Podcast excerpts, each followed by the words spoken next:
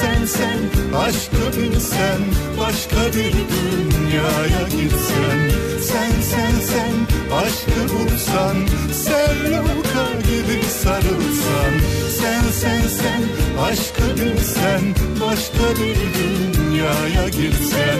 Sen sen sen aşkı bulsan sevluka gibi sarılsan Sen sen sen aşkı bilsen başka bir dünyaya gitsen Sen sen sen aşkı bulsan sevluka gibi sarılsan Türkiye'nin en kafa radyosundan, kafa radyodan hepinize günaydın. Yeni günün sabahındayız. Günlerden cuma.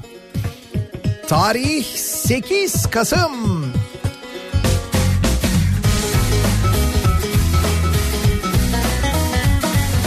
Karanlık ve aynı zamanda ılık bir İstanbul sabahından sesleniyoruz. Kasım ayının 8. günündeyiz. Mevsim normallerinin epey üstünde seyreden hava sıcaklıklarıyla meteorolojinin söylediğine göre Afrika üzerinden gelen bu hava sıcaklığı birkaç gün daha hüküm sürüyor. Sonrasında hava yeniden soğuyor. Dolayısıyla tadını çıkarmamız gereken günler gibi görülüyor bu günler aslında. Gözlerin kara değil mi? Yüzünü sevdiren gelin Kaşların kara değil mi? Beni kara diye yerme Mevlam yaratmış o görme Ala göze siyah sürme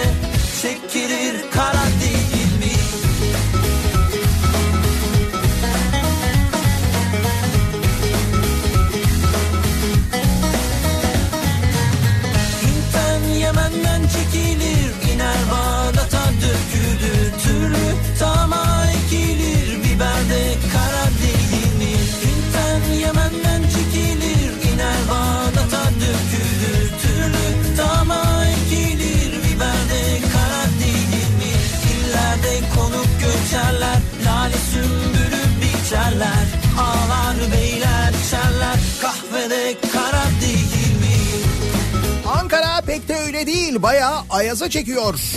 İç Anadolu evet İç Anadolu'da hava sıcaklığı sabah saatlerinde epey fena. Ankara ayazları zaten başlamış çoktan. Kimi yerlerde sabah saatlerinde buzlanma bile görülüyor. İç Anadolu'da aman dikkat. Görenlerdesin maşallah Bir de bizi yurt dışında dinleyenler var. Almanya'da an itibariyle saat 5'i 10 geçiyor. Bu saatte bizi dinleyenler var. Sizi gerçekten takdir ediyorum.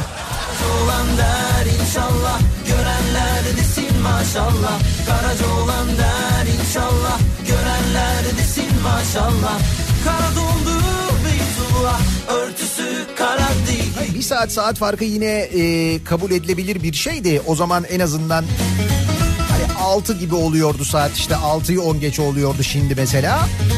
Bana kara 5'i 10 geçe çok zor ya. Bir de şöyle zor.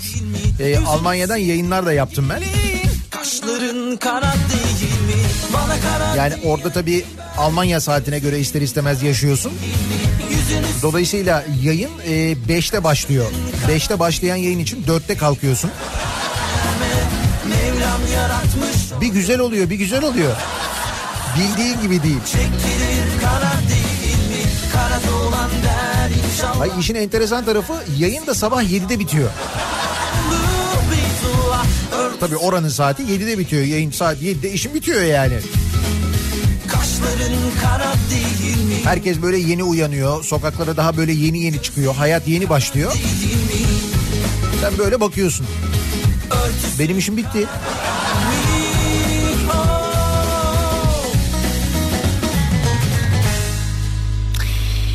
İnsanın içini ısıtan kimi haberler oluyor. İnsanı gerçekten çok böyle mutlu eden haberler konuşuyoruz ya zaman zaman. Onlardan bir tanesiyle başlayalım. Cuma sabahına şöyle bir e, kendimize en azından bir iyilik yapmış olalım öyle düşünelim. 19 Ekim tarihinde yapılan Milli Piyango çekilişi ki o gün benim doğum günümdür. Bir de muhtarlar günüdür. Bak o kısmı da önemli. Gerçi bu sene pek önemsenmedi gibi geliyor bana ama neyse. İşte 19 Ekim Milli Piyango çekilişi yapılıyor. Sonra İzmit Fethiye Caddesi üzerinde seyyar milli piyango satıcısı olan Cafer Öziri'ye geçtiğimiz günlerde bir kadın geliyor. 19 Ekim tarihli çekiliş için aldığı biletine amorti isabet ettiğini söylüyor. Diyor ki bu biletlere diyor amorti çıktı diyor. Hatta şöyle söylüyor. Diyor ki bunu e, Cafer Öziri anlatıyor. Talihliyle yaşadıklarını anlatıyor. Talihli diyor elinde iki biletle geldi. Yine beni zengin edemedin. Buna amorti çıktı. Bu bileti değiştirir misin dedi. Ben zaten daha önce gelen biletlerin içerisindeki tesellilerden ikramiye çıktığını biliyordum diyor. Bileti görür görmez tanıdım. Yani büyük ikramiyeyi e, büyük ikramiyenin olduğu bileti ben sattım biliyorum çünkü teselli ikramiyesi kazananlar bana geldi. Zaten bekliyordum diyor. Bileti görür görmez tanıdım. Bir rahatsızlığı olup olmadığını sordum. Nasıl yani doktor musun dedi. Tansiyon, şeker, kalp rahatsızlığınız var mı diye sorunca hayır dedi. O zaman oturun ben size bir çay söyleyeyim bir su söyleyeyim. Hatta 3 ilas bir de Fatiha okuyun. Allah'ın sevgili kulusunuz. Çünkü bana denk geldiniz dedim. Ne dediğimi anlamayınca biletini uzatıp numaraları Milli Piyango'nun resmi sitesinden doğrulattım. 3 milyon lira ikramiye çıktığını, çeyrek bilet sahibi olduğu için 750 bin lira kazandığını söyledim. Biletini verdim, hayırlı olmasını temenni ettim. Doldurmuş rakısını karşımda. İçmiş Ya. durmadan Bıktım aman Allah'ım cümle aşklar Bileti alıp buyurun yeni bilet deyip amorti muamelesi de yapabilirdi değil mi? Canına yandım gönlüm küstü Yine bana kaldı dertler yüzüstü Canına yandım gönlüm küstü Yine bana kaldı dertler yüzüstü Canına yandım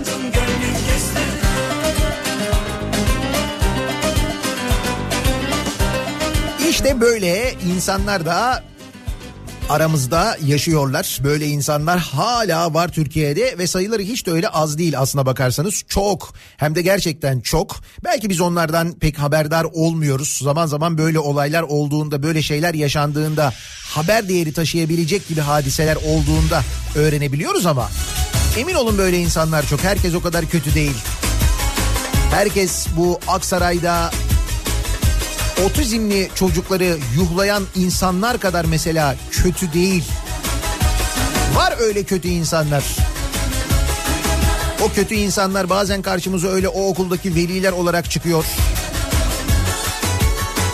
Bazen dolandırıcı olarak çıkıyor. Bazen siyasetçi, politikacı olarak çıkıyor karşımıza belli olmuyor.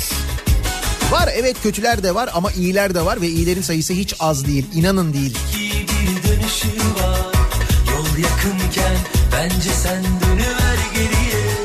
Ah be güzelim sakın gönlünü kaptırma. Böylesiyle başa çıkmak mümkün değil. Kaçmıyorsa baktığında gözleri için için akmıyorsa muhabbet. Pek de nazik sohbetiyle kurduğu Oo ne güzel. Almanya'da ne kadar çok canlı dinleyen var ya. Saat farkına rağmen. Podcast de bir yere kadar canım canlı dinliyorum vallahi ya. Ayrıca burada hayat genelde 6'da başlar.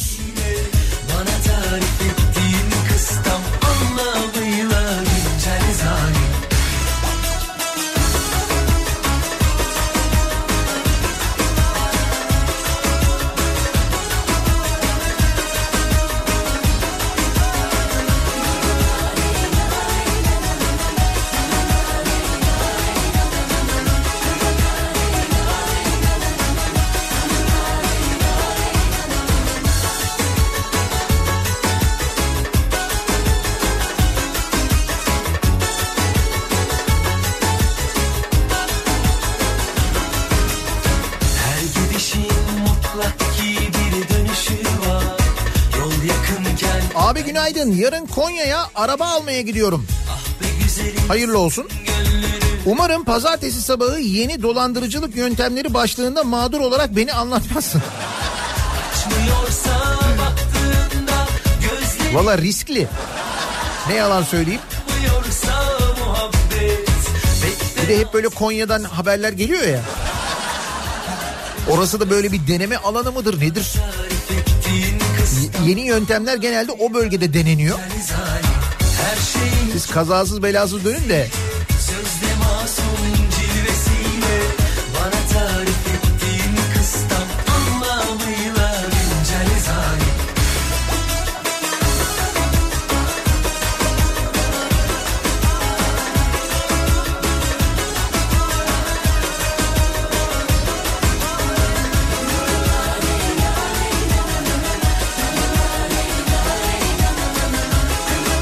Nihat Bey tüyo için teşekkürler. Ne yaptım yine? Aa dün akşam verdiğim tüyo değil mi? Şey daha doğrusu dün akşamki maçlarla ilgili yaptığımız tahmin tuttu. Bana tarif ettiğin kıstam Anlamıyla güncel zalim Her şeyi çok bilmesiyle Arada öyle tutturduğumuz da oluyor canım o kadar da. Dün akşam yayınında e, UEFA maçları için tahminde bulunmuştum da. Krasnodar Trabzon maçı için karşılıklı gol olur demiştik. Ki oldu. 3-1 yenildi Trabzon. Ben Trabzon yener diye düşündüm ama gençlerle çıktı. Trabzon'un artık UEFA liginden pek bir umudu da kalmamıştı. Muhtemelen öyle düşündüler. O nedenle yenildi Trabzon. 3-1 bitti ama karşılıklı gol var tuttu. Braga Beşiktaş için 2.5 üst olur demiştik. O da oldu. Ee, Braga Beşiktaş maçı da maalesef 3-1 bitti. Yenildi. Ee, Wolfsberg Başakşehir maçında da ilk yarı berabere biter demiştim. Öyle oldu 0-0 bitti. İkinci yarıda Başakşehir 3-0 yendi bu arada Wolfsberg'i söyleyeyim o da güzel. Hem Başakşehir için iyi hem de ülke puanı için iyi aslına bakarsanız. Dolayısıyla bu 3 tahmin tutunca bunu da radyoda dinleyip ışık hızıyla dinleyicimiz kupon yapınca kazanmış. Ne güzel. Gönüllerde güller soldu Dön artık Seni aldılar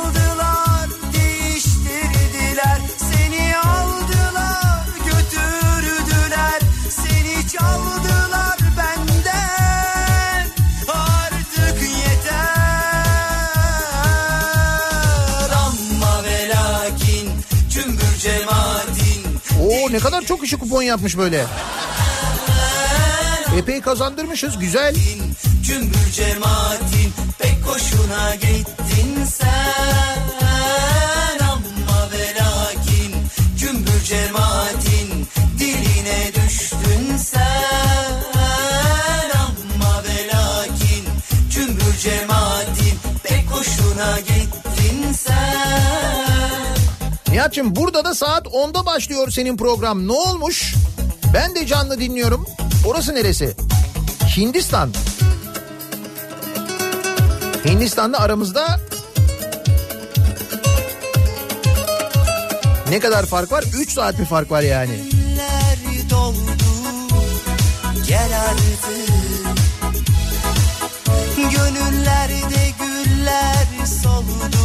Demek ki iddia kafası diye bir program yapmanın zamanı gelmiş. Yapsak mı acaba ya? He?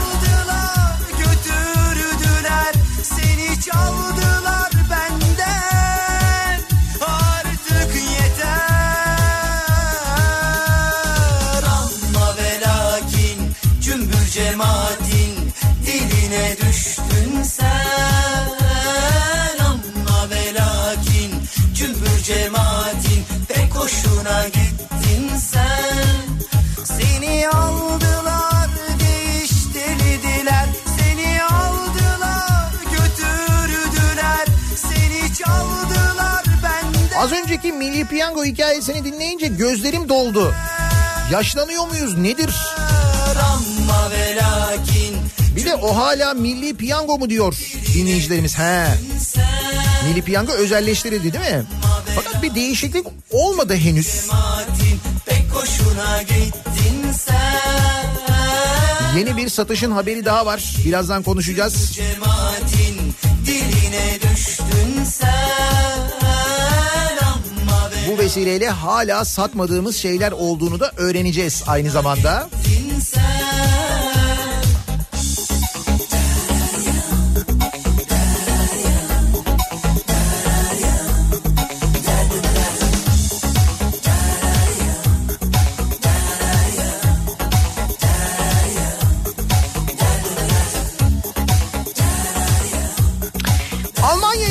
Hindistan'dı derken dönelim biz bir sabah trafiğine bakalım. Bu sabah kazalar var İstanbul'da birçok noktada. Onlarla ilgili de son duruma hemen şöyle bir göz atalım.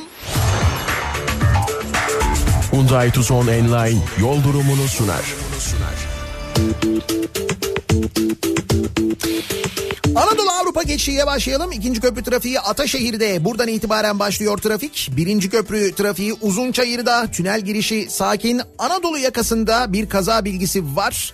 Tem'de Samandıra Sultanbeyli yönünde sol şeritte meydana gelen bir kaza.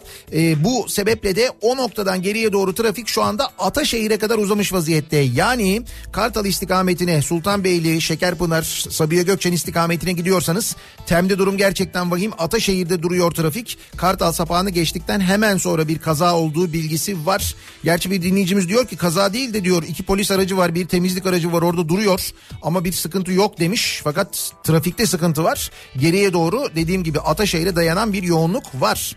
Avrupa yakasında Tem'de Bahçeşehir trafiği Bahçeşehir Altınşehir arasında Isparta Kule Altınşehir arasında özellikle yoğun. Bu noktadan sonra hareketlenen trafik İstoç önünde yeniden yoğunlaşıyor. Mahmut Bey gişelerden çıktıktan sonra ve özellikle Vatan Caddesi yönüne gidiyorsanız sıkıntı var. Orada da atış alanı Sağmacılar yönünde meydana gelen bir kaza var çünkü. Bu kaza sebebiyle geriye doğru trafik şu anda Esenler'e kadar ulaşmış vaziyette. Vatan Caddesi yönünde o kaza sebebiyle yoğunluk yaşanıyor. Köprü yönünde devam ederseniz Tem'de e, İstoç sonrasında hareketlenen trafik Gazi Mahallesi civarında bir miktar yoğunlaşıyor. Sonrası yavaş yavaş yoğunlaşmaya başlıyor. E, bir yarım saat içinde Seyrantepe trafiği haline gelecek orası da. E5'i kullanacak olanlar için de Avcılar girişi Küçükçekmece arası olmuş. Bu noktaya geçtikten sonra Şirin Evler'e kadar trafik rahat. Yeni Bosna Şirin Evler, Merter e, civarı yoğun. E, bu arada E5'te bir kaza var. E5'teki kaza da e, ters istikamette yani Topkapı yönünde e, Haliç Köprüsü'nden çıktıktan sonra Rami ayrımına gelmeden devrilen bir kamyon olduğu yönünde gelen bir bilgi var. Bu kamyon sebebiyle şu anda geriye doğru trafik oluşmaya başlamış vaziyette. Bir yarım saat içinde ki kamyonun kaldırılması biraz da zor görülüyor. Kazaya müdahale ediliyor denmiş. Ancak e, E5 trafiği özellikle köprüden çıktıktan sonra e, bu tarafa doğru Topkapı tarafına doğru gelecek olanlar için ciddi sıkıntı yaratacaktır. E, Haliç Köprüsü çıkışında Rami ayrımına gelmeden devrilen bir kamyon var E5'te. Haberiniz olsun sevgili dinleyiciler. Bir ara verelim. Reklamların ardından yeniden buradayız.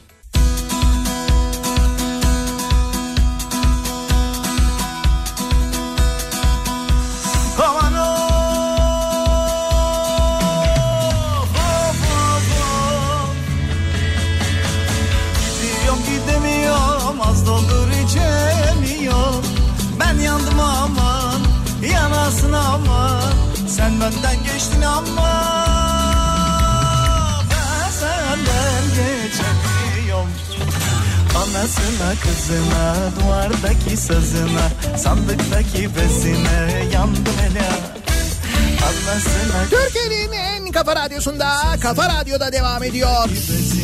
Daha 2'nin sunduğu Nihat'la muhabbet. Ben Nihat Sırdar'la Cuma gününün sabahındayız. Yedi buçuk oldu saat.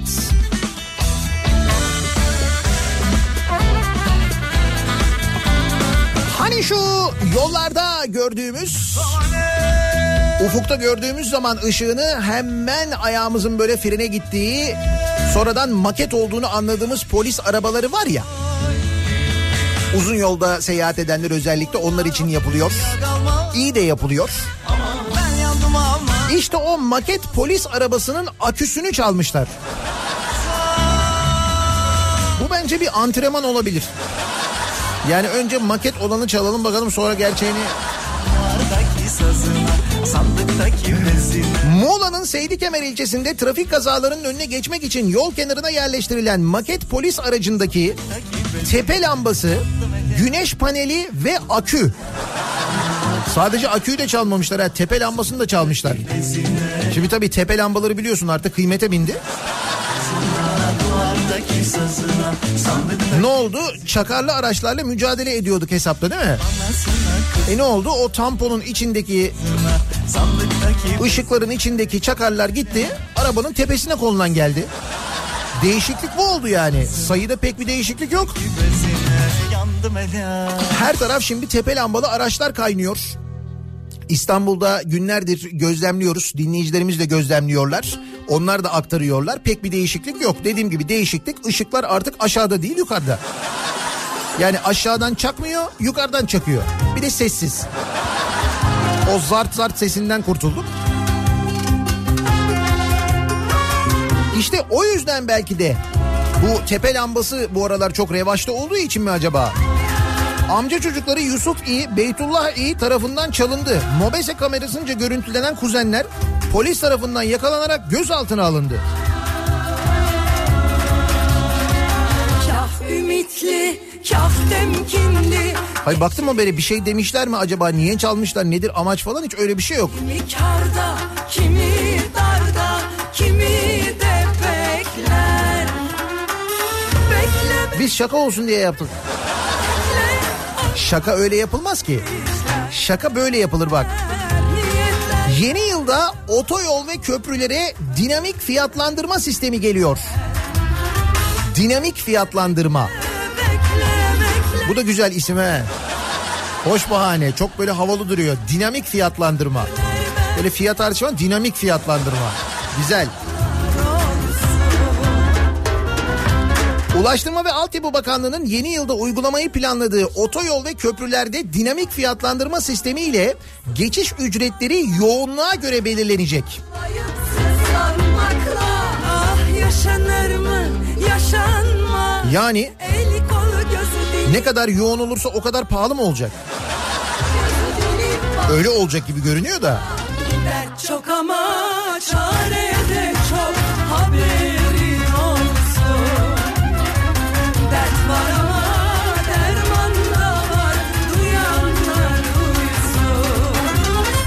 2020 Cumhurbaşkanlığı yıllık programında yer alan bilgilere göre otoyol ve köprü fiyatlarının ihtiyaç ve trafik hacmine göre değişkenlik göstereceği yeni sistemde talebin düşük olduğu zamanlarda sürücülerin köprü ve otoyolları daha ucuza kullanabilmesi hedefleniyor. Peki bu durumda talebin yüksek olduğu zamanlarda köprü ve otoyolların daha pahalı olması gibi bir karşılık da olabiliyor mu? Ben oradan çünkü direkt onu anladım. Çünkü bir kere dinamik fiyatlandırma lafı beni bir kırlandırdı onu söyleyeyim. Bak Kimi sustum kimi artık böyle fiyat artışlarına işte güncelleme deniyor o da yenmiyor. Güncelleme deyince de insanlar zamanlıyorlar çünkü. İşte değişiklik deniyor o da olmuyor. Dinamik fiyatlandırma güzel isim ama yani çok havalı.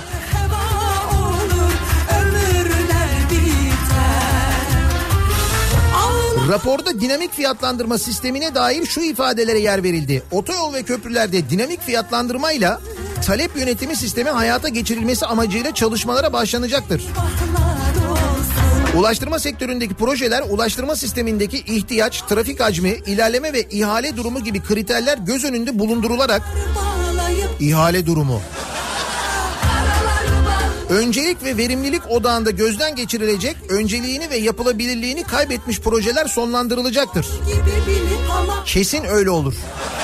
Ben eminim. Yani böyle verimli olmayan bir yere asla öyle bir yol mol falan yapılmaz. Havaalanı mesela asla. Hiç. Hani hiç yolcu uçmayacak oraya garantili havaalanı yaptırıp böyle dünya kadar yolcu garantisi vermek mümkün değil. Yaptık mı bugüne kadar? Asla.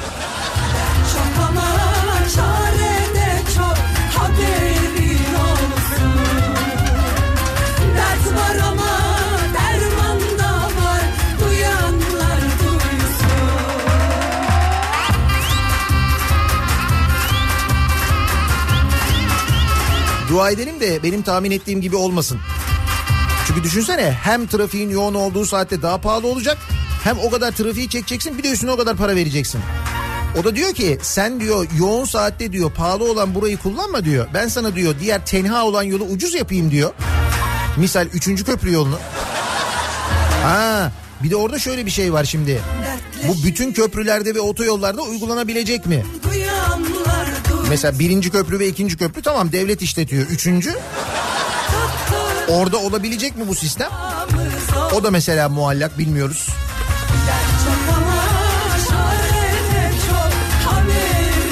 Ben sana söyleyeyim bu bize patlar. Yüzde doksan öyle olur. Çünkü orada şöyle bir şey olur. Denir ki bize mesela yok yok merak etmeyin zaten normal olan fiyat en yüksek fiyat olacak. Tenha saatlerde ucuzlayacak derler bize. Biz deriz ki ha iyi tamam. Sonra şey derler. Yalnız normal fiyatta bir artışa gidiyoruz. Yani bir sağlam zam gelir. Köprü ve otoyola. Ondan sonra o sisteme geçeriz biz. O da o zammın bahanesi olur. Bak görürsün.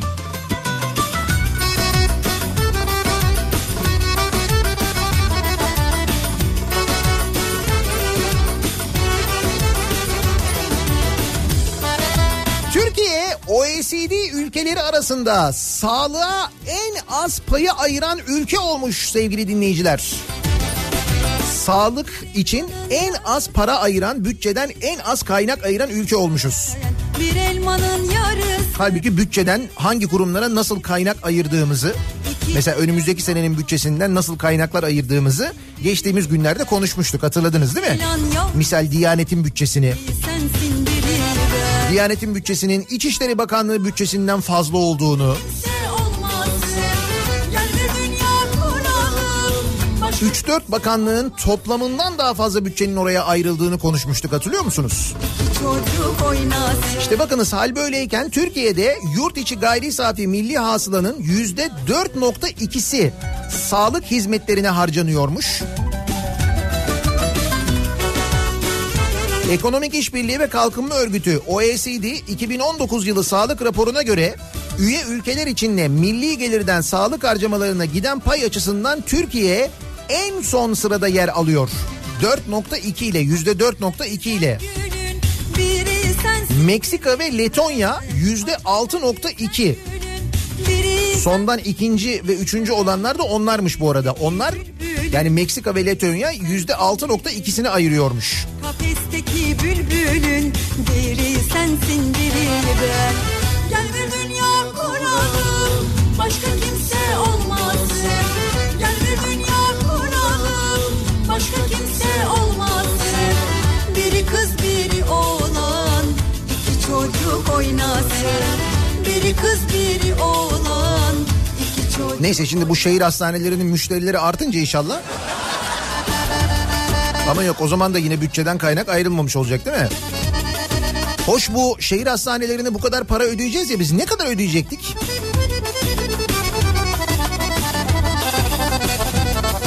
Tabip odaları o konuyla ilgili bir e, açıklama yapmıştı. 25 sene boyunca biz bu şehir hastanelerine kira ödeyeceğiz. Bir kere Sağlık Bakanlığı bir kira ödüyor. Bina için kira ödüyor. Sonra bu e, bina içinde verilen hizmetlerle alakalı ki bunlara işte radyolojik görüntülemeler, Buna hasta bakıcılık hizmetleri ve daha birçok hizmette dahil garanti veriliyor. Sayı garantisi veriliyor. Görüntüleme garantisi veriliyor. İşte yatacak hasta garantisi veriliyor. Ki o yatacak hastaya verilecek hizmet var ya o hizmetin garantisi veriliyor. Diyor ki şu kadar kişiye diyor hizmet vereceksin diyor. Hasta garantisi demek o yani. ben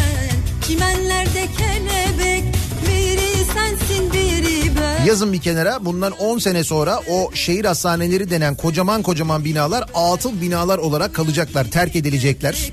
Sağlık hizmetleri yeniden şehir içlerine dönmek zorunda kalacak çünkü insanlar ciddi sıkıntılar yaşayacaklar daha şimdiden yaşıyorlar. Biz dünya kadar parayı yine Canikos'una akıtmış olmakla kalacağız. Öyle olacak.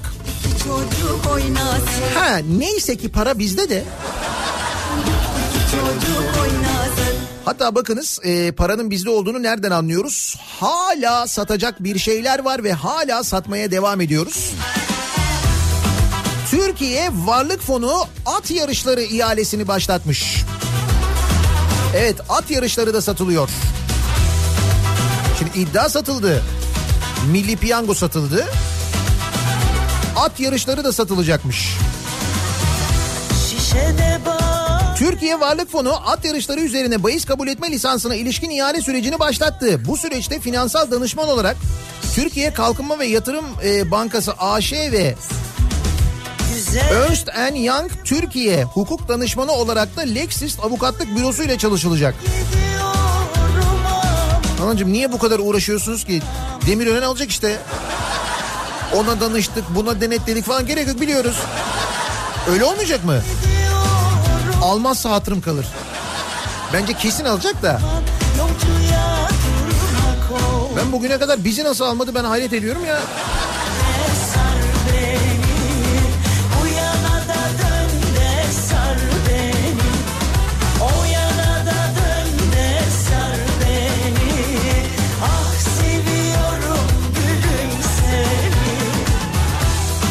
TRT'de jet yükselme. TRT'de jet yükselme ne olmuş?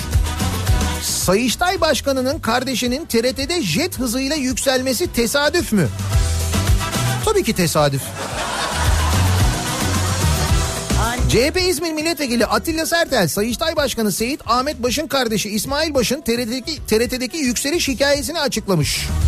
Anne Sayıştay tarafından denetlenen TRT'de Sayıştay Başkanı'nın kardeşinin bu hızlı yükselişi tesadüf müdür diye sormuş.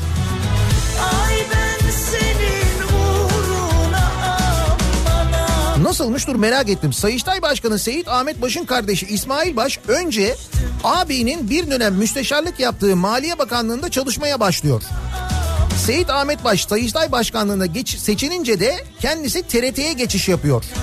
TRT'de yüzlerce uzman, TRT'nin yetiştirdiği yüzlerce kadro kıyılırken ki o kadrolara nasıl kıyıldığını da konuştuk burada hatırlayın. o yana da Televizyonculuk deneyimi olmayan İsmail Baş birdenbire yükselmeye başlıyor. Önce TRT Arabi kanalının müdürlüğüne getiriliyor. Maliye Bakanlığı'ndan TRT Arabi kanalının müdürlüğüne getiriliyor. Niye?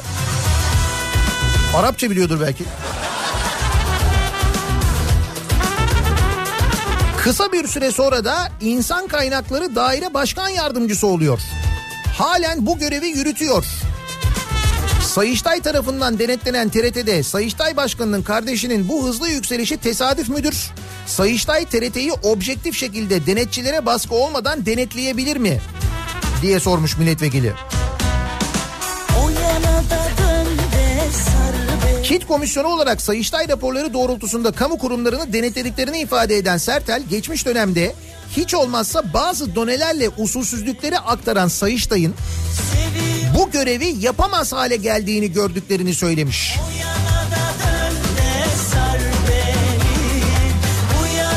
Geçmiş dönemde Marmara Teknokent Genel Müdürü olan Orhan Çömlek'in 32 bin lira gibi kit kanununa aykırı bir şekilde yüksek maaş almasını Phuket adalarındaki iş gezisini komisyonda dile getirdik ve bu kişi hakkında suç duyurusuna bulunduk.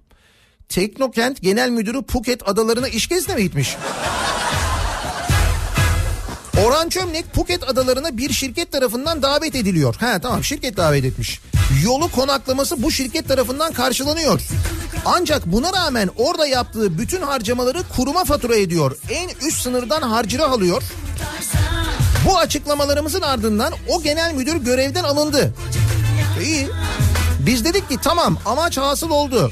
Hep tüyü bitmemiş yetim hakkı diyoruz ya işte bu nedenle hak yerini buldu zannettik ama öyle olmadı. Sayıştay'ın onlarca sayfayla anlattığı bu genel müdür iktidar tarafından ödüllendirildi ve daha büyük bir kurum olan Teknopark Genel Müdürlüğü görevine getirildi. Peki bu şahısla ilgili raporu hazırlayan Sayıştay görevlilerine ne oldu? Hepsi pasif göreve çekildi ve hepsinin eli ayağı bağlandı. Açılsın ve olay maddiyat değil. Bunca zaman darlanmaya Bakınız Sayıştay'da neler oluyormuş. Demek ki o konuştuğumuz Sayıştay raporlarının da ruhuna rahmet. Onlar da gitti yani. gereksiz olma lütfen senin dünyana bir renk gerek. Sene şu eve tıkılı kalamam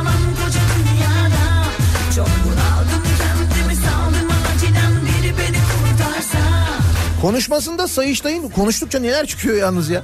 Sayıştay'ın raporları doğrultusunda PTT ile ilgili açıkladıkları bilgileri de hatırlatan Sertel, PTT Genel Müdürü temsil ve ağırlama gideri adı altındaki sınırsız harcama yetkisini kullanarak 8 ayda 478 bin lira harcarken 478 bin lira mı? Temsil ve ağırlama gideri. Önceki genel müdür de 2016 yılının ilk 3 ayında 273 bin lira harcama yaptı.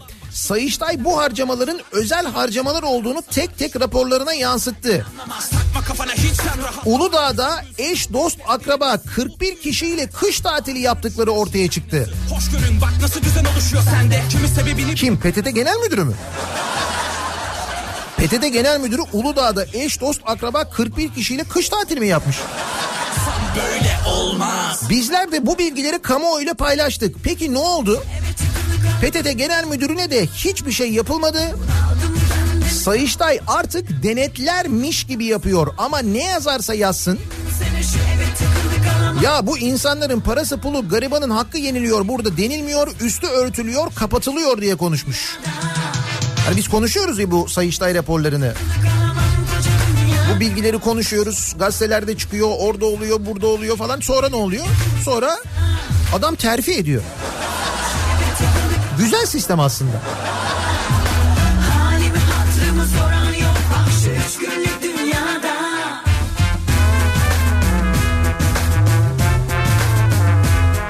41 kişi kış tatili. Ama biz PTT kullanıyoruz. Ha o zaman. Kaddafi'nin 760 milyon dolarını getirmeyi vaat etmiş. Kimmiş o? Burhan Kuzu'ya dolandırıcılıktan suç duyurusu. Eski AKP Esenler Meclis Üyesi Mustafa Atılgan Burhan Kuzu'yu dolandırıcılıkla suçlayarak hakkında suç duyurusunda bulundu. Atılgan Kuzu için Kaddafi'nin parasını Türkiye'ye getireceğim diyerek yurt dışında bazı bankalarda hesap numarası açarak insanlardan para toplattı dedi. Oğluna toplatmış. Bu eski e, neydi? AKP Esenler Meclis Üyesi Mustafa Atılgan'ın oğluna toplatmış bu paraları. İddiası bu tabii bu şahsın.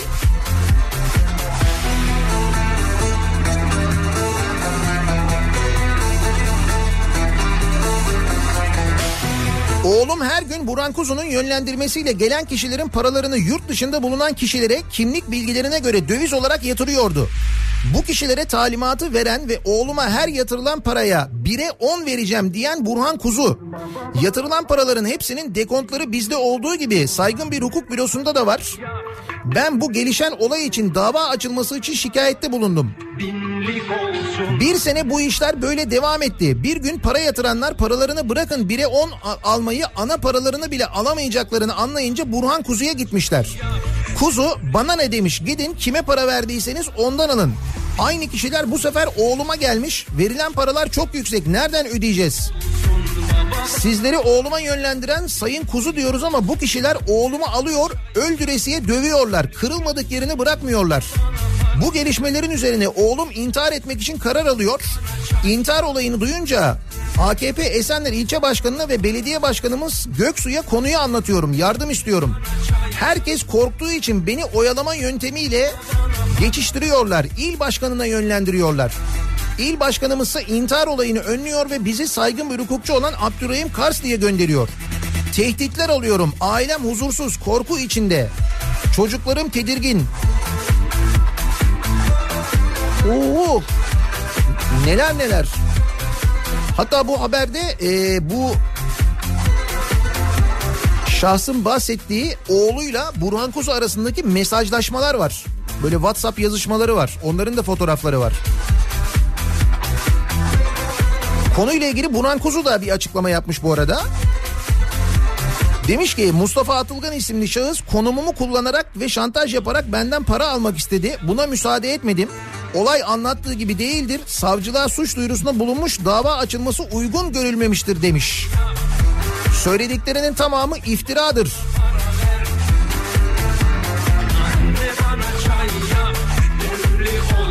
Olmuş mudur? Tabii yargı karar verir de yargı e, haberden anladığım kadarıyla pek konuyu aydınlatmaya istekli değil.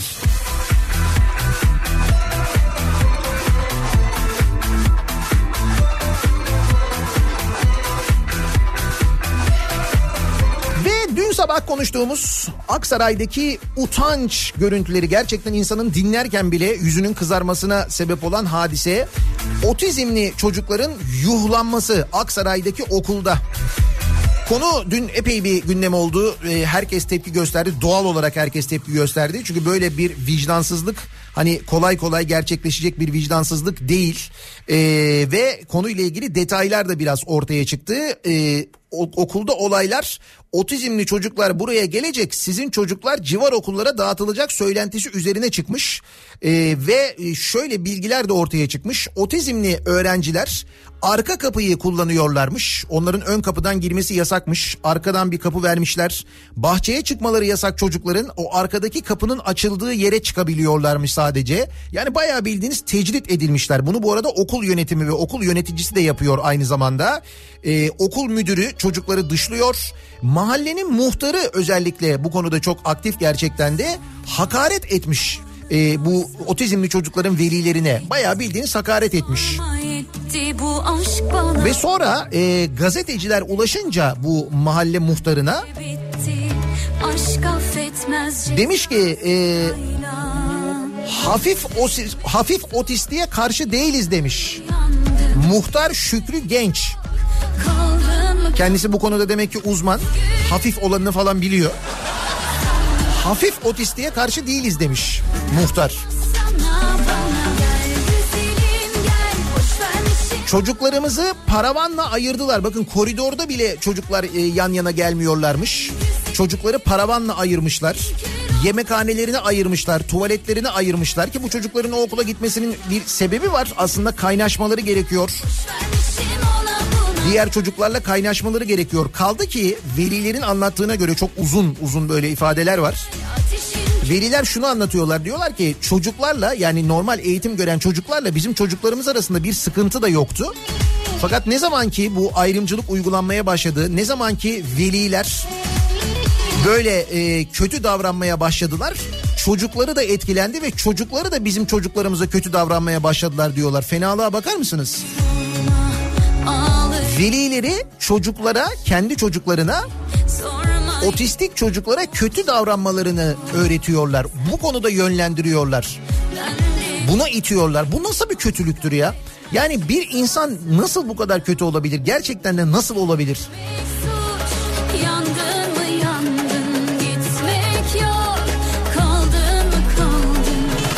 Şimdi bugün e, onu soruyor. Birkaç tane gazete bunu e, anlatıyor. Toplumsal karabasan yaşıyoruz. Öyle değil mi? Son günlerde gelen haberlere baktığımız zaman eğitim ve ekonomideki çöküş Türkiye'yi içten içe yakıyor. Toplumsal karabasan. İşte dört kardeşin aç kalması ve yardım istememesi, şüpheli ölümleri, Otizmli çocuklara yapılan büyük terbiyesizlik, büyük ayıp. Güzelim gel ateşin kül Hal böyleyken geçim sıkıntısı ile ilgili Böyle haberler gelirken insanların nasıl aç olduğu ile ilgili böyle haberler gelirken işte Diyanete aktarılan kaynaklar dindar nesil çalışmalarının hızla devam ediyor olması böyle en yetkili ağızlardan açıklamalar. Ve geldiğimiz nokta bu işte. Ha bu arada Diyanet demişken şimdi pazar günü 10 Kasım Bugün Cuma, Cuma hutbesini yayınlamış dünden Diyanet sitesinde. Bakın pazar günü 10 Kasım, bugün Cuma. Cuma hutbesinde Atatürk'le ilgili hiçbir şey yok yine. Hiç tek kelime geçmiyor biliyor musunuz?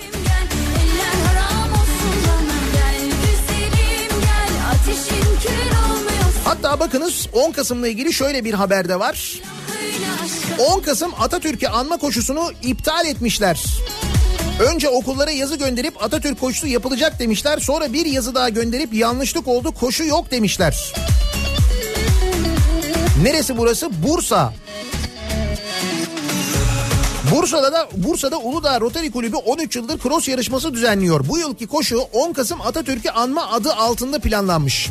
Osman Gazi İlçe Milli Eğitim Müdürlüğü 25 Ekim'de okullara bir duyuru yazısı göndermiş. Aynı ancak aynı müdürlük 6 Kasım'da okullara ikinci bir yazı daha göndererek bu koşunun olmayacağını, yapılmayacağını, ilk yazının sehven gönderildiğini belirterek koşu duyurusunu iptal etmiş. Yarışmaya katılacak olan öğrenciler, hazırlık yapan öğrenciler büyük hayal kırıklığı yaşamış.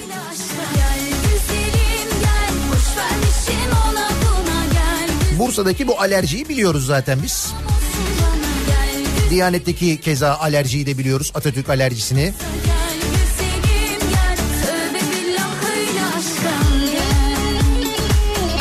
Cuma gününün sabahındayız. Her cuma sabahı olduğu gibi dinleyicilerimize soruyoruz.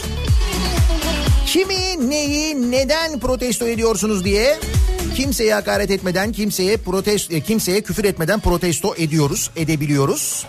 Sosyal medya üzerinden yazabilirsiniz. Protesto ediyorum başlığıyla Twitter'dan an itibariyle yazıp gönderebilirsiniz mesajlarınızı. Facebook sayfamız Nihat Sırdar fanlar ve canlar sayfası nihatetnihatsırdar.com elektronik posta adresimiz. WhatsApp hattımız 0532 172 52 32 buradan da yazıp gönderebilirsiniz. Reklamlardan sonra yeniden buradayız.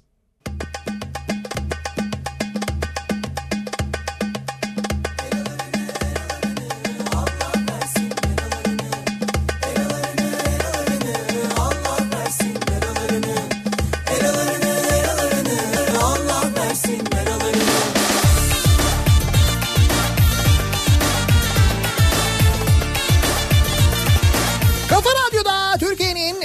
kafa radyosunda devam ediyor. Daiki'nin sonunda Nihat'la muhabbet. Ben Nihat Sırdar'la. Cuma gününün sabahındayız. Her cuma sabahı olduğu gibi soruyoruz. Kimi, neyi, neden protesto ediyorsunuz diye. İstanbul için iki tane önemli bilgi. Küçükçekmece'de bir metrobüs arızası var. Millet yollarda diye mesaj gelmiş. Yolcular inmişler, yürüyorlar metrobüs yolunda. Bir de Sabiha Gökçen yolunda o tüneller var ya. Daha delmeden yapılan tüneller diyor herkes o tünellere. Garip geliyor tabii görüntüsü. Ama onun üzerine daha yapılacak. Ya öyle de düşünebiliriz. Onun üstünden pist geçecek de. o yüzden o tüneller orada. İşte orada o tünellerde yine büyük kaza var. Yol Tuzla'ya kadar kilit kimse gelmesin diye uyarıyor Uluç. Yani E5'ten Sabiha Gökçen istikametine gidiş duruyor şu anda orada bu kaza sebebiyle haberiniz olsun.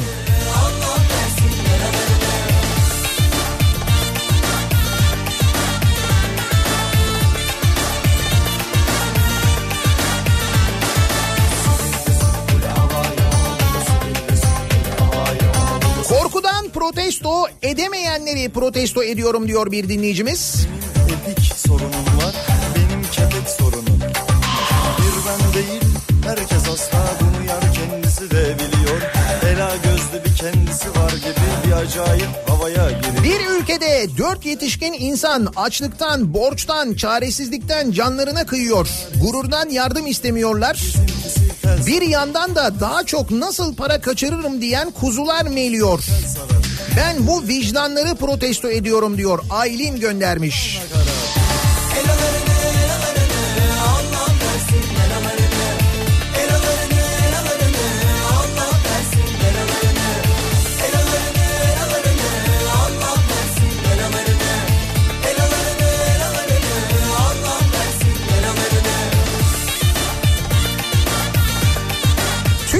ediyorum diyor Çanakkale'den bir dinleyicimiz.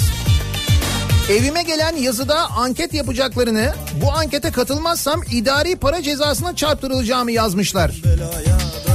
Nasıl eğleniyor muyuz?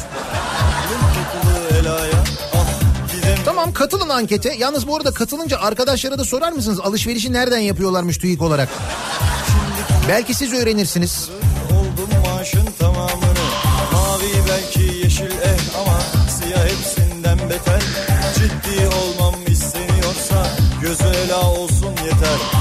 De şarkı olur mu? Buna karat her yerde okunur mu? Buraya kadarlara bir bakarak tekrar o aynı aptal nakarat Bu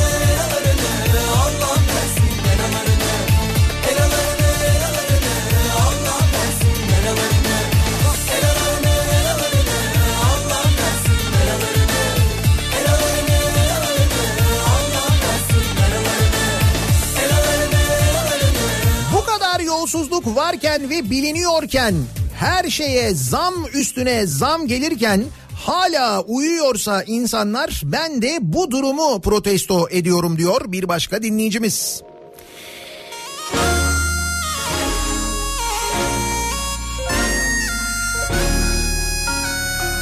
TÜİK tarafından enflasyon 8.55 olarak ilan edilirken vergi resim ve harçların 22.58 oranında artırılmasını protesto ediyorum. Biri de bağ değil bulutlara değmeliyiz bebeğim mecaz değil Seninle ben benimle sen aynı Bonnie ve Clyde Barut ateş yani tehlikeli sular Nil gibi akıp yıkıyoruz İstanbul'dan Burcu dünden beri otizmli çocukları yuhalayan verileri gerçekten kafamda bir yerlere yerleştirmeye çalışıyorum ama yapamıyorum.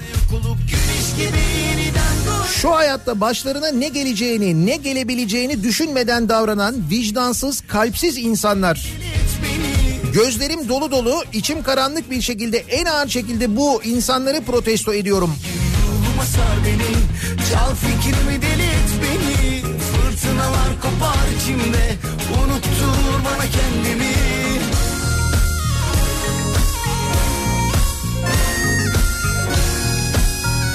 Benim üçüncü sınıfa giden oğlumun okulunda her sınıfa haftanın bir günü bu güzel çocuklardan bir tane geliyor demiş bir dinleyicimiz.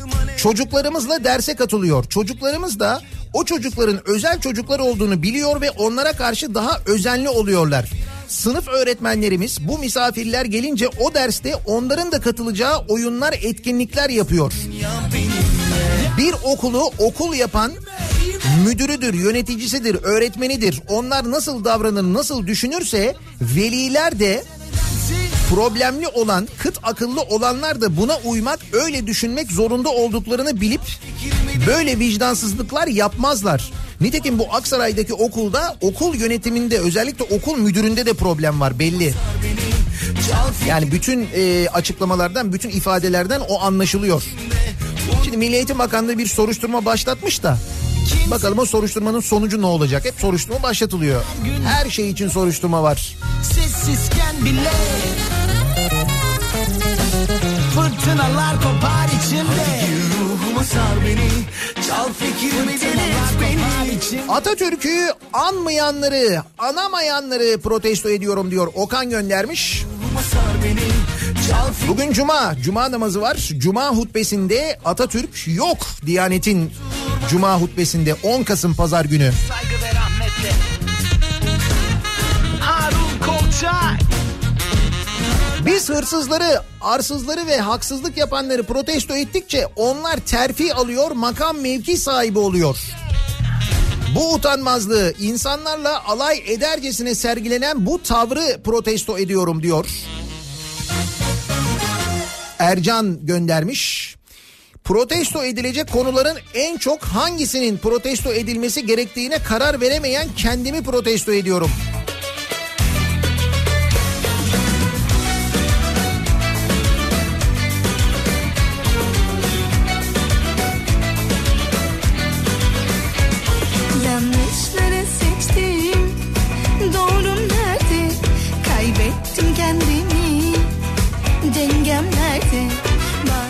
Öğrenci kartımı alırken zorla PTT hesabı açtırmak ve kişisel verilerimin kullanılmasına izin vermek zorunda kaldım. diyor İzlem. Şey Bu durumu protesto ediyorum. Tam o anda ummadığında bir güneş parlar bazen Bitti derken her şey elden gitti derken sabrettim ben Tam o anda ummadığında bir güneş parlar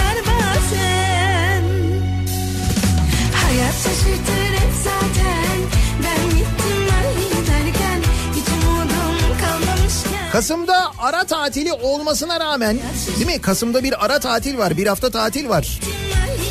Tam ücret alan okul servisi firmasını protesto ediyorum.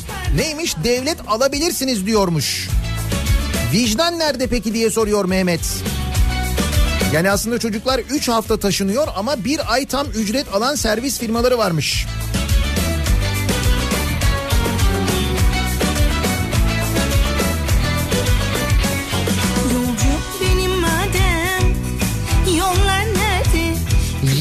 Nesil çakarları protesto ediyorum. Koskoca bir kurum emniyet güçleri şunları durduramadı. Vallahi öyle oldu.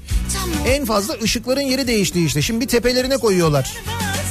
Herkes de böyle bir tepe lambası. Bir de tepe lambası daha kolay saklanabiliyor.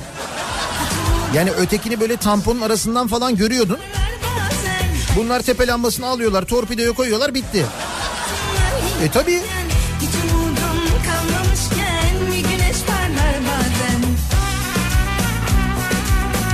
LÖSEV'in hastanesini, Lösante'yi görmezden gelen ruhsat vermeyenleri protesto ediyorum. Hatta bir örnek verilmiş. Menzil Şeyhi Pendik'te hastane yaptırıyor. Hiçbir sorun yok.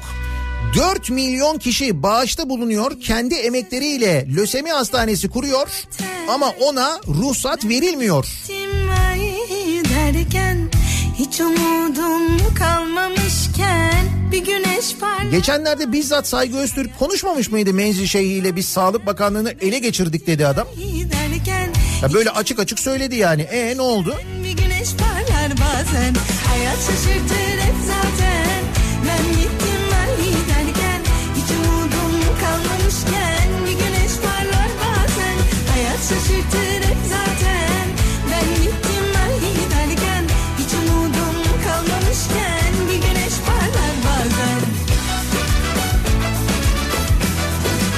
Birini aşağılamaya, ona hakaret etmeye çalışırken ona Down sendromlu diyebilen zihniyetin otizmli çocukları yuhlayanlardan ne farkı var? Kim bu biliyor musunuz? Melih Gökçek. Bakın şimdi aynı kafa işte gerçekten de aynı kafa. Dün İstanbul Büyükşehir Belediye Başkanı Ekrem İmamoğlu bir temel atmama töreni düzenledi. Şimdi bu tören sembolik bir tören aslında. Ne demek temel atmama? Bir İSKİ projesi var. Bir buçuk milyar lira bütçesi olan bir proje. Bakın bir buçuk milyar liradan bahsediyorum. Ve bu projenin aslında gereksiz bir proje olduğunu ortaya çıkarmış yeni yönetim bu projenin yapılmaması gerektiğine karar vermişler. Bu bir buçuk milyar tasarruf etmek demek. İşte bunu anlatmak için bir temel atmama töreni düzenliyor Ekrem İmamoğlu. Yani o törenin amacı bu. Bakın burada bir buçuk milyar harcanacaktı. Böyle bir proje yapılacaktı. Ama bu proje şundan şundan şundan dolayı gereksiz. Bakın bilim insanları da söylüyorlar diye bunu açıkladı. Bunu yaptı. Ve bu e, temel atmama töreni üzerine Melik Gökçek Twitter'dan ne yazıyor? Bakın şöyle yazıyor. Yok yapacağı bir proje yok. İşi gücü şu nasıl boş işlerle gündem olurum. Temel atmayacaksan atma ama temel atmama programı gerçekten çocukça. Samimi söylüyorum bu konuda Down sendromlu bu arada sendromu da değil sendromlu yazmış. Down sendromlu bir çocuğumuz senin yaptığını yapmaz diyor. Melik Gökçek yazıyor bunu. Ankara'yı 25 yıl yöneten adam yazıyor bunu bak. Sensiz gözüm yollarda Hiç farkı yok. Hiç farkı yok yani. Sensiz ahlarda ah günahlarda Sevgiye hasret feryatlarda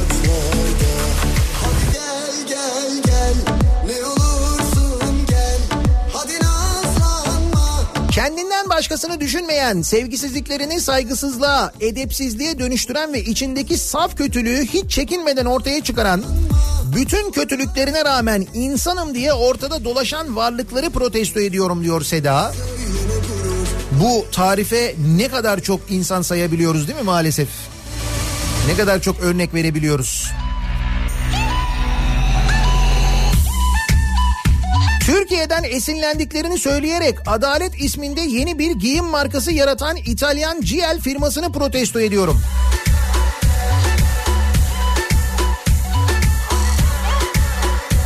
Evet ya ne kadar çok kıyafet var öyle.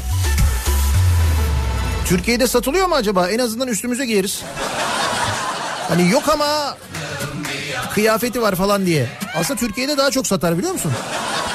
İhtiyaç var yani.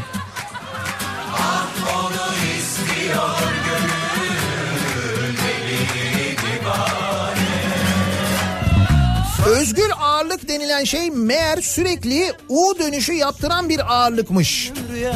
Çok geç anlayan kendimi protesto ediyorum. Bülent Arınç KYK faciadır dememeliydim demiş de. Neydi? Özgür ağırlıktı değil mi?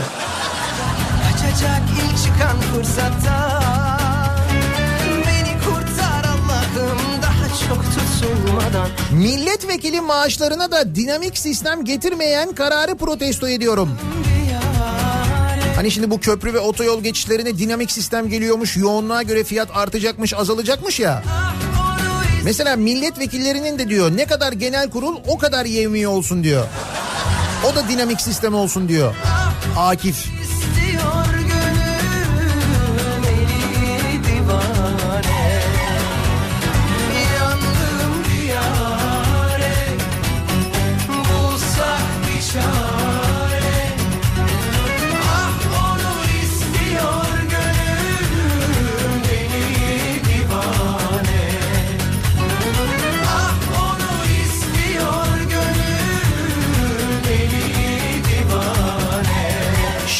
Annesi olduğunu ilk gün ben bile biliyordum. Pakize annenin yaptığı o konuşmayı dinlemiş olmalılar ki dava açmışlar. Ama o konuşmada oğlundan da bahsediyordu. Hani şehit annesini dava etmişlerdi ya. İşte o davanın sehven açıldığı e, söylenmiş dün. Şikayet geri çekilmiş. Biz şehit annesi olduğunu bilmiyorduk demişler. çok Nasıl bilmiyorduk ya o konuşma, o dava edildiği konuşma orada anlatıyor ya. Ama işte kamuoyu tepkisi denen bir şey var bak hala işe yarıyor.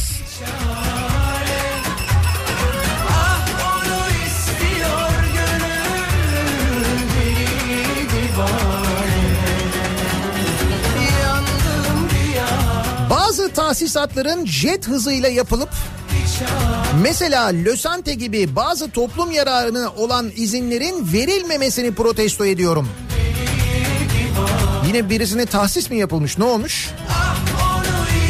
İstanbul Üsküdar Barbaros Mahallesi'nde bulunan kamu arazisi Nakşibendi tarikatı liderlerinden Mahmut Esat Coşan'ın vakfına tahsis edildi.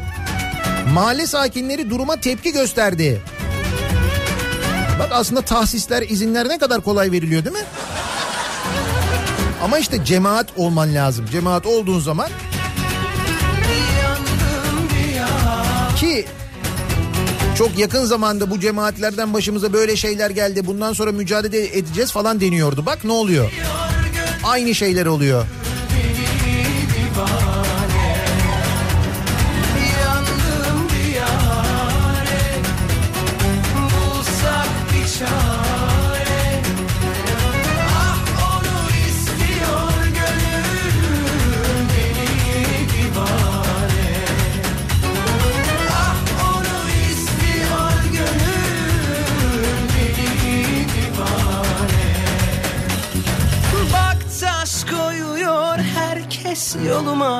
Kaldım bir çare Okul binalarını parasızlıktan teslim alamayan ama şehrin merkezine millet bahçesi yapacak olan Stuttgart Belediyesi'ni protesto ediyorum. Orası Stuttgart değil de Gaziantep olmasın ya. Gaziantep'te bugünlerin en e, büyük tartışması bu. Okullar var. Bu okulların inşaatı bitirilemiyor. Yeni okullar var açılması gereken 80 tane okul. Bunlar açılmıyor. Ama şehrin göbeğine Bir millet bahçesi yapılacak onun için milyonlar harcanıyor. Şimdi Gaziantep'te bu konuşuluyor, bu tartışılıyormuş.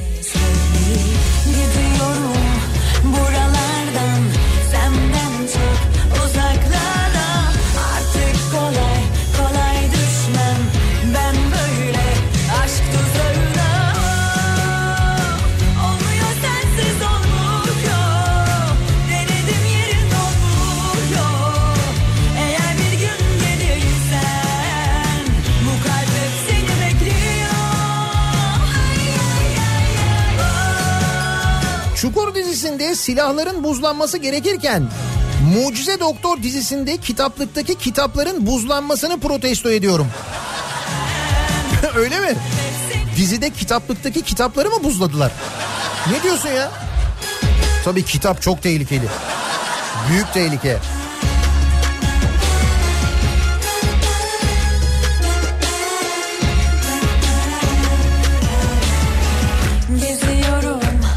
Tozuyorum, gecelere akıyorum.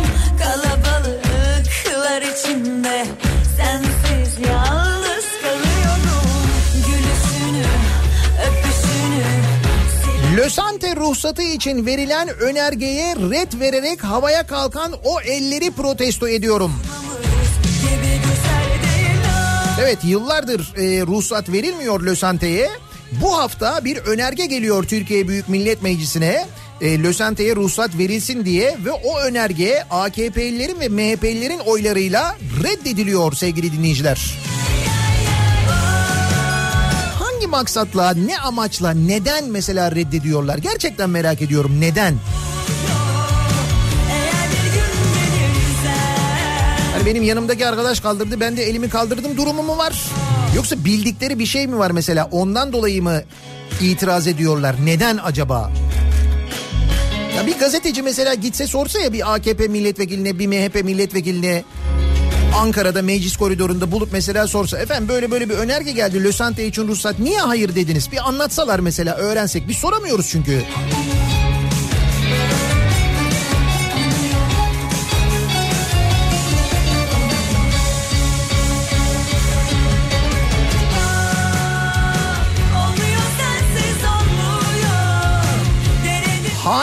Geliri 3 kat arttı açıklaması geldi ya. Benim gelirimi kim aldıysa onu protesto ediyorum.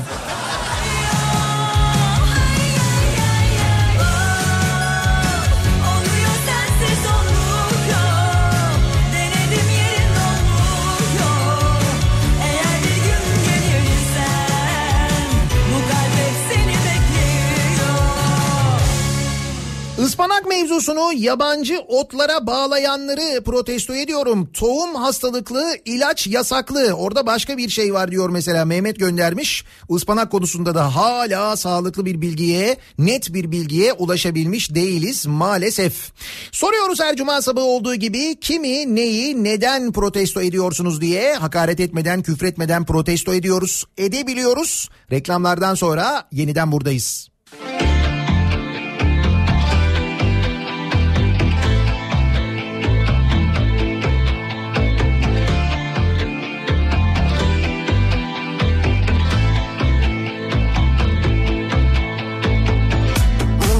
Muhteşemdi Gözümden düşüşün Kafa Radyo'da Türkiye'nin en kafa radyosunda devam ediyor. Daiki'nin sunduğu Nihat'la muhabbet. Ben Nihat Sırdar'la. Sekiz buçuğu geçtik. Cuma sabahındayız. Her cuma sabahı olduğu gibi soruyoruz dinleyicilerimize kimi, neyi, neden protesto ediyorsunuz diye.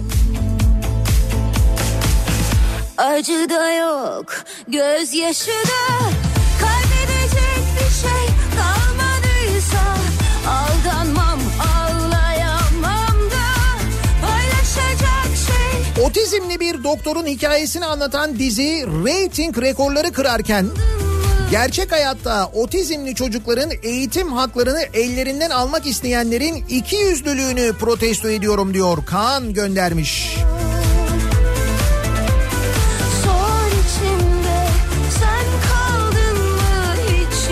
Lösante'ye neden ruhsat vermiyorlar biliyor musunuz? Çünkü Lösante'de tedavi ücretsiz. Her ay ailelere bin lira maddi yardım yapılıyor. Gıda yardımı, giyim yardımı, oyuncak yardımı hatta konaklama yardımı yapılıyor. Ama şehir hastanelerine, özel hastanelere müşteri lazım. Gerçekten bu yüzden ruhsat verilmiyor olabilir mi? Ne diyor Sağlık Bakanımız bu işe? Mükemmeldi. Aynı zamanda dev bir özel hastaneler zinciri sahibi olan Sağlık Bakanımız. Acaba bu duruma ne diyor? Neden Lösante'ye ruhsat verilmiyor? Gerekçe neymiş acaba? Döndüm Biz aynıysak Uzaklar aynı aşklarda Ağlasın şarkılar Ben seni sustum Acı da yok Gözyaşı da.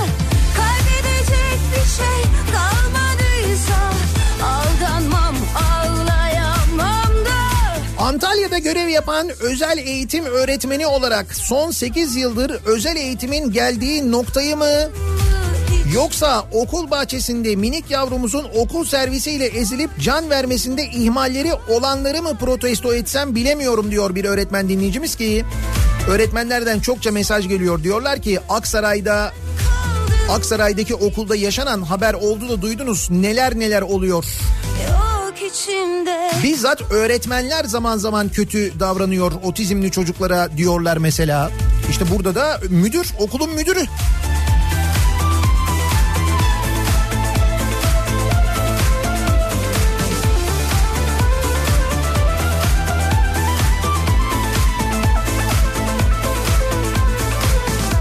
acı da yok gözyaşı da Bu ülke bir vatandaşın fırlattığı yazar kasayla hükümetin sallandığını düştüğünü gördü. Şimdi ise yaşamın ağır şartlarına dayanamayıp topluca intihar eden dört kardeşe tık yok. Hepimiz utanalım bu zihniyeti protesto ediyorum diyor bir başka dinleyicimiz.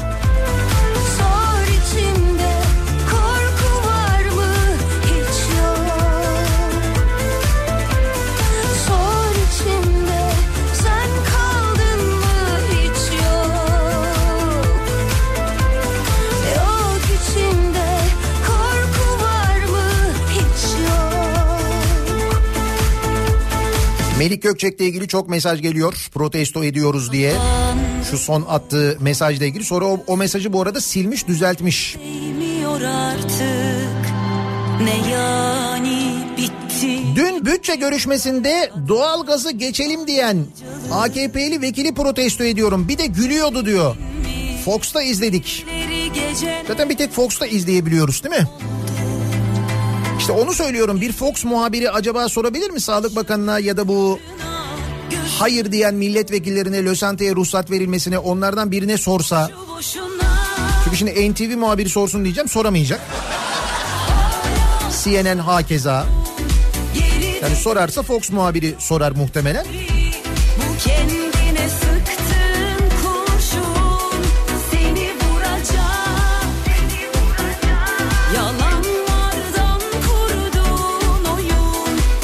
servisçi dinleyicilerimizden mesajlar geliyor. sen benden. Ee, servisçiler Kasım'da Nisan'da tam alıyor e, parayı diyorlar ama biz Eylül ile Haziran'ı 15 gün 15 gün diye aldığımız için öyle oluyor. Normalde okul bir hafta erken açıldı bir hafta erken bir hafta da geç bitecek. kurşun Bu yüzden e, o ara tatil olan aylarda tam alıyoruz diyorlar servisçiler. Kurduğun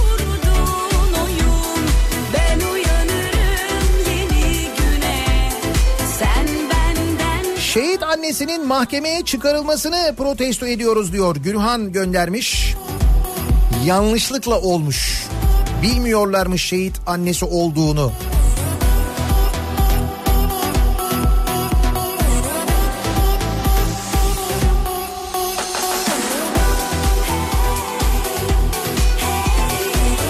Aksaray'daki okulun müdürüne soruşturma açılmış ya.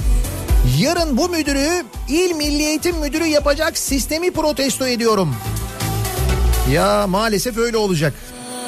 Gökyüzü için gibi ah boğuluyorum Hayal edip geçti Hayat pahalılığını protesto ediyorum demiş bir dinleyicimiz.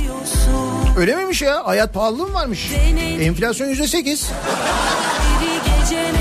Şimdi hayat bu kadar pahalı olunca doğal olarak ne oluyor? Biz de ister istemez daha uygun olan fiyatlara yönleniyoruz. Özellikle kampanyaları e, araştırıyoruz, kampanyaları takip ediyoruz değil mi?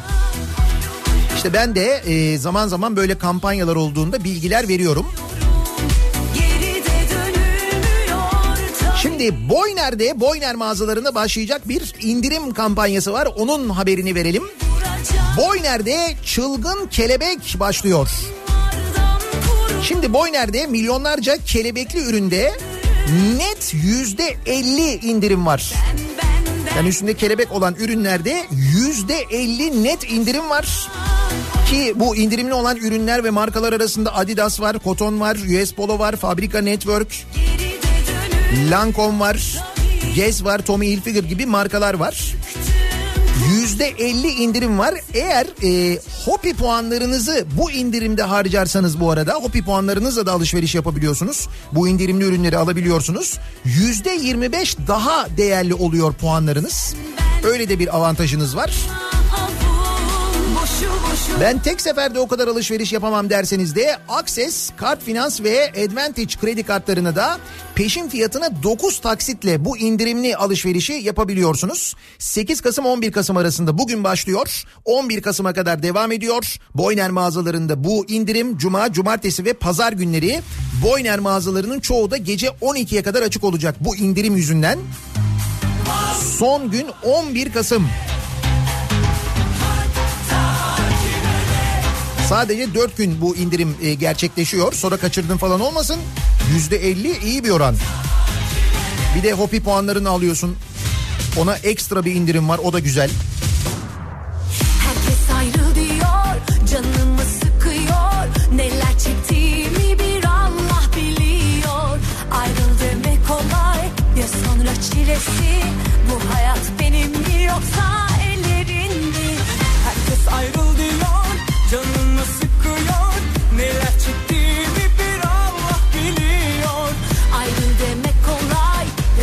çilesi Bu hayat benim mi yoksa ellerin mi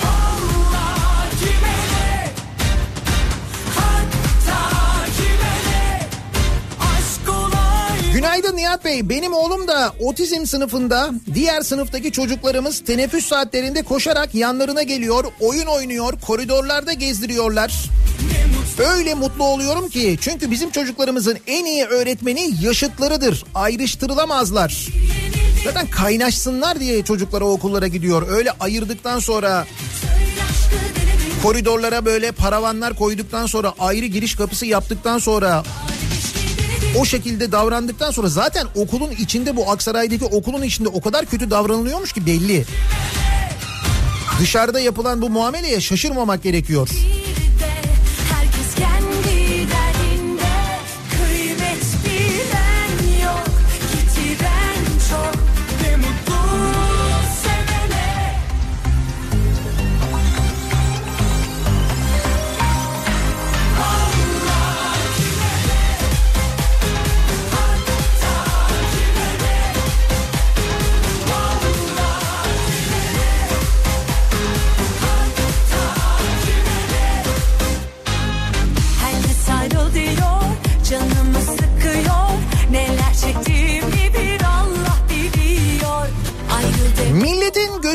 İçine baka baka yalan söylüyorlar. Ben o yalanları yiyenleri protesto ediyorum demiş bir dinleyicimiz.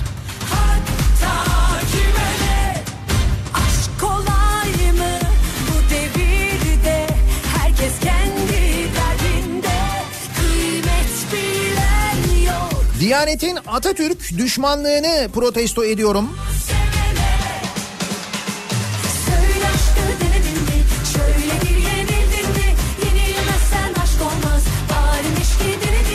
Her sektörde var olan merdiven altı iş yerlerini ve onlara göz yumanları protesto ediyorum. Doğru düzgün denetim olmaması ve bu nedenle yaşanan özellikle gıda ile ilgili ciddi sıkıntılar son günlerde çok gündeme geliyor. Ispanak hadisesinde de gördük. Ankara'da Beypazarı'nda tarladan çıkıp tarladan toplanıp İstanbul'da bir marketin rafına ya da pazara gelene kadar hiçbir denetimden geçmediğini net bir şekilde gördük işte bir denetimden geçmemiş.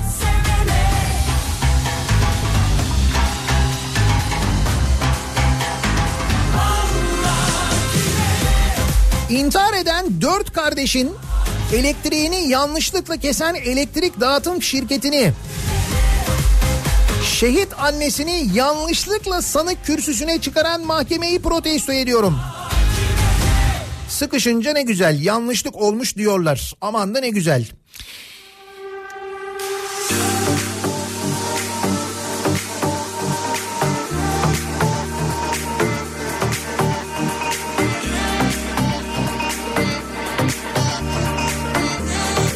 Her sabah otobüse selam vermeden binenleri, küfreder gibi akbil basanları, dövecekmiş gibi suratımıza bakanları protesto ediyorum demiş.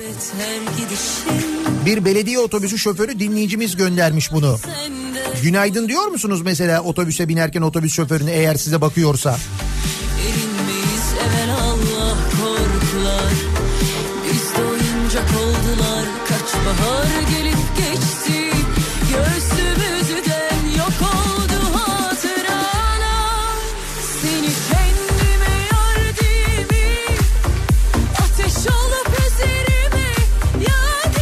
PTT'deki taşeron sistemini protesto ediyorum demiş bir dinleyicimiz. Ara tatilde özel eğitim kurumlarındaki öğretmenlerin çalıştırılmasını protesto ediyorum diyor. Bir öğretmen dinleyicimiz göndermiş.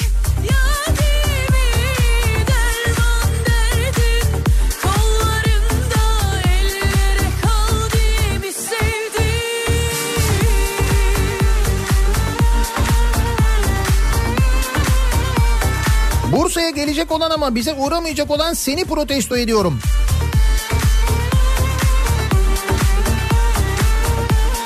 Niye hayırdır gün mü vardı? Yani yarın böyle bir kısır börek falan öyle bir şey mi vardı? Yarın Bursa'ya geliyoruz. Yarın gece Bursa'da 90'lar kafası yapıyoruz. Bursa Jolly Joker'de 90'ların müzikleriyle eğleniyoruz. Yarın Bursa'daysanız bekleriz yarın gece. Saat böyle 10 gibi falan çıkıyorum ben. Sabiha Gökçen'deki kaza baya büyük bir kaza. Bu tarafa doğru gelmeyin sakın. Bu arada e, bu kazanın sebebi muhtemelen tünelin içindeki tozdur. Tünel dün açıldı. Ben geçtim temizlenmemiş. Tozdan dolayı sis bulutu oluyor. Göz gözü görmüyor. Hata büyük yani diyor Erhan göndermiş.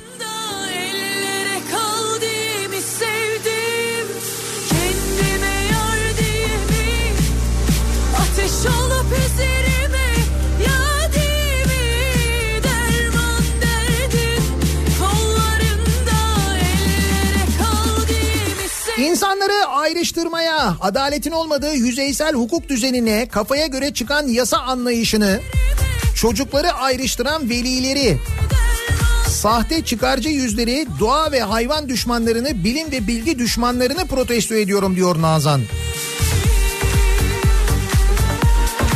Bir haftanın gündemini neredeyse özetlemiş Nazan. Cuma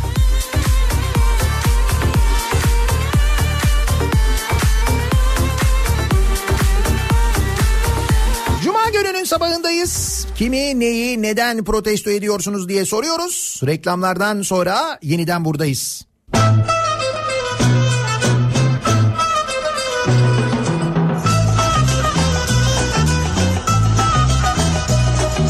Hey gidi koca dünya gam yükümüzü Söyle söyle fani dünya dert gübümüzü Dünya handır han içinde yaşar o ruh içinde. Rüya gibi gelir geçer insanoğlu gam içinde. Dertli ağlar dertsiz ağlar dünya içinde. Dertli ağlar dertsiz ağlar dünya içinde. Hey gidi koca dünya gam yükümüzü Söyle söyle fani dünya dert gübümüzü koca dünya gam yükümüzü Söyle söyle fani dünya dert gübümüzü Kafa Radyosu'nda devam ediyor. Daiki'nin sunduğu Nihat'la muhabbet. Ben Nihat Sırdar'la.